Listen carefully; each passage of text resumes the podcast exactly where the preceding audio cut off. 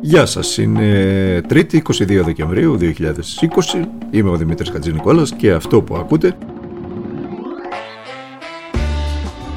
είναι το τελευταίο πριν τις γιορτές των Χριστουγέννων και της Πρωτοχρονιάς podcast του Τμήματος Πολιτικών Ειδήσεων του Ντοκουμέντου.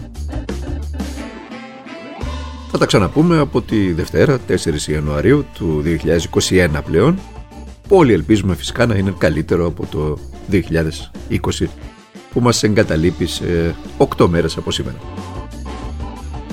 Αν πιστέψουμε τα μέσα μαζικής ενημέρωσης, η ελληνική αστυνομία καταστρώνει λέει σχέδια για, τη... για τα ρεβεγιόν και η πολιτική προστασία μας ενημερώνει ότι μαζί με το ταψί θα στείλουμε και το νούμερο 6 στο κινητό μας προκειμένου να καθίσουμε στο γιορτινό τραπέζι με μία ακόμα, θυμίζω, φιλική μας οικογένεια. Ο κύριος Πέτσας, μιλώντας για τα σχέδια της ελληνικής αστυνομίας, είπε απλά πως όποιος κυκλοφορεί μετά τις 10 το βράδυ, την παραμονή των Χριστουγέννων θα τον σταματήσει η αστυνομία. Τόσο περίπλοκα, τόσο στοχευμένα και τόσο σύγχρονα και συμβατά με τις υποστημονικέ ανακαλύψεις μέτρα, είχε πολλά χρόνια λάβει μια κυβέρνηση στην ημεταπή, κάτι που είμαι σίγουρος ότι θα σπεύσουν να αναδείξουν τα μέσα μαζικής ενημέρωσης. Και μια που γίνεται λόγος για τα τελευταία, ο Μιλών έχει δηλώσει πολλάκις ότι οι κυβερνήσεις, οι πρώην και οι νυν, πρέπει να υπόκεινται σε αυστηρή, αυστηρότατη λογοδοσία.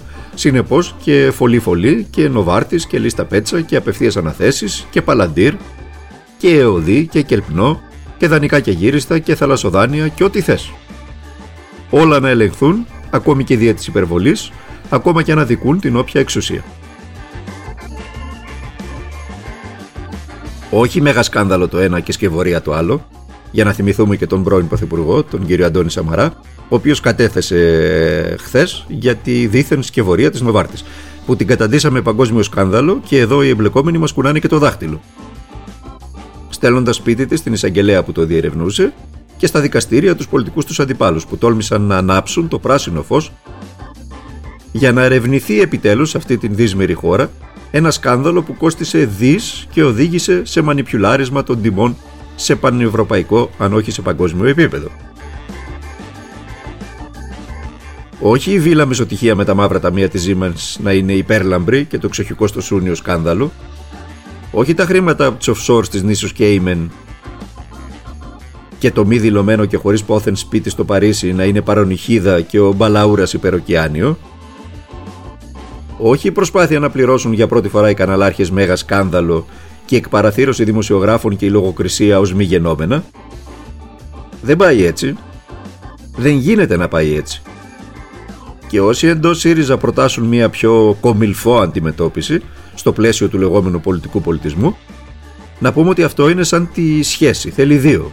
Ο αν ο ένας είναι νεάτερνταν, ο άλλος δεν μπορεί να κάνει την Αντουανέτα, εκτός και αν έχει εξασφαλίσει για τον εαυτό του ασυλία, λέμε τώρα αλλά και αυτό να έχει εξασφαλίσει να είναι σίγουρος ότι αν χρειαστεί και αν το επιβάλλουν οι συνθήκες θα τον κάνουν στην κυριολεξία φίλο και φτερό. Συνεπώς νομιμότητα ναι, σοβαρότητα ναι, αποδείξεις ναι, αλλά και απαντήσεις και ένταση και νεύρο και επαφή με την κοινωνία και ένα σωρό άλλα αυτονόητα, αλλά δυστυχώς όχι για όλους. Ε, πηγαίνουμε αρκετά καλά με την έννοια ότι είμαστε σε φάση αποκλιμάκωσης ε, σαφή αποκλιμάκωση. Ε, Προφανώς με καθυστέρηση περίπου δύο εβδομάδων στα, στις ανάγκες ΕΜΕΘ και στους θανάτους, ε, όπως επίσης δυστυχώς είναι προβλεπόμενο. Ε, αλλά θεωρώ και εγώ ότι είμαστε ακόμα σε φάση αποκλιμάκωσης εκεί και θα το δούμε να συμβαίνει τα, τις επόμενες ε, εβδομάδες. Αυτό που πρέπει να τονίσουμε είναι ότι είναι μια δύσκολη περίοδος, κυρίως λόγω του κλίματος που θα μας κάνει να είμαστε πιο πολύ μέσα και βεβαίως των εορτών που θα μας κάνει να θέλουμε να ε, έρθουμε σε επαφή με τους φίλους μας, τους συγγενείς μας. Ε, πρέπει να προσέξουμε ιδιαίτερα γιατί υπάρχουν περιοχές της χώρας όπως η Δυτική Αττική, η Κοζάνη, ε, η Ξάνθη.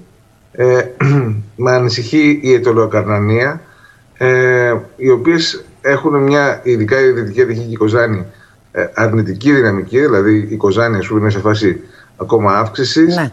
Ε, και εκεί πρέπει να προσέξουμε ιδιαίτερα. Αυτός ήταν ο καθηγητής του Αριστοτελείου Πανεπιστημίου Θεσσαλονίκης, ο κ. Δημοσθένης Αριγιάννη. ο οποίος έδωσε μια εικόνα της κατάστασης σήμερα με την πανδημία και τη διασπορά του ιού στην κοινωνία αλλά παρακάτω είπε αυτό που λένε όλοι μήνες τώρα, ότι για τις περιοχές που έχουν πρόβλημα δεν θα πρότεινε ο ίδιος πιο σκληρά περιοριστικά μέτρα, αλλά θα πρότεινε περισσότερα τεστ. Μήνες τώρα, επιστήμονες και αντιπολίτευση ζητούν περισσότερα τεστ, αλλά η πολιτεία κοφεύει. Ανεξήγητα κοφεύει. Ο κύριος Αριγιάννης στη συνέντευξή του αυτή σήμερα στο Open το πρωί ζήτησε να γίνουν τεστ στα μεγάλα εργοστάσια, για παράδειγμα στη Δυτική Αττική, η οποία δοκιμάζεται από τη διασπορά του ιού. Αλλά ζήτησε και κάτι άλλο στους χώρους λέει εργασίας με πολλούς εργαζόμενους στα εργοστάσια, στις μεγάλες επιχειρήσεις, στα γραφεία να μπουν και συσκευές καθαρισμού του αέρα ειδικά τώρα που είναι χειμώνας και η κυβέρνηση δίνει απλά τη μάχη του μελομακάρων. Δίνει όμως και μία ακόμα μάχη η κυβέρνηση, μέσα σε εισαγωγικά κι αυτή δίνει μια ιερή μάχη με τον Υπουργό Υγείας Βασίλη Κικίλια να συναντιέται, λέει, σήμερα με τον Αρχιεπίσκοπο Ιερώνυμο για να συζητήσουν για τον εμβολιασμό των Ελλήνων. Αλλά και το κατά πόσο η Εκκλησία μπορεί να βοηθήσει σε αυτούς. Με μια πρώτη σκέψη θα πει κάποιος τι δουλειά μπορεί να έχει η Εκκλησία με τους εμβολιασμούς.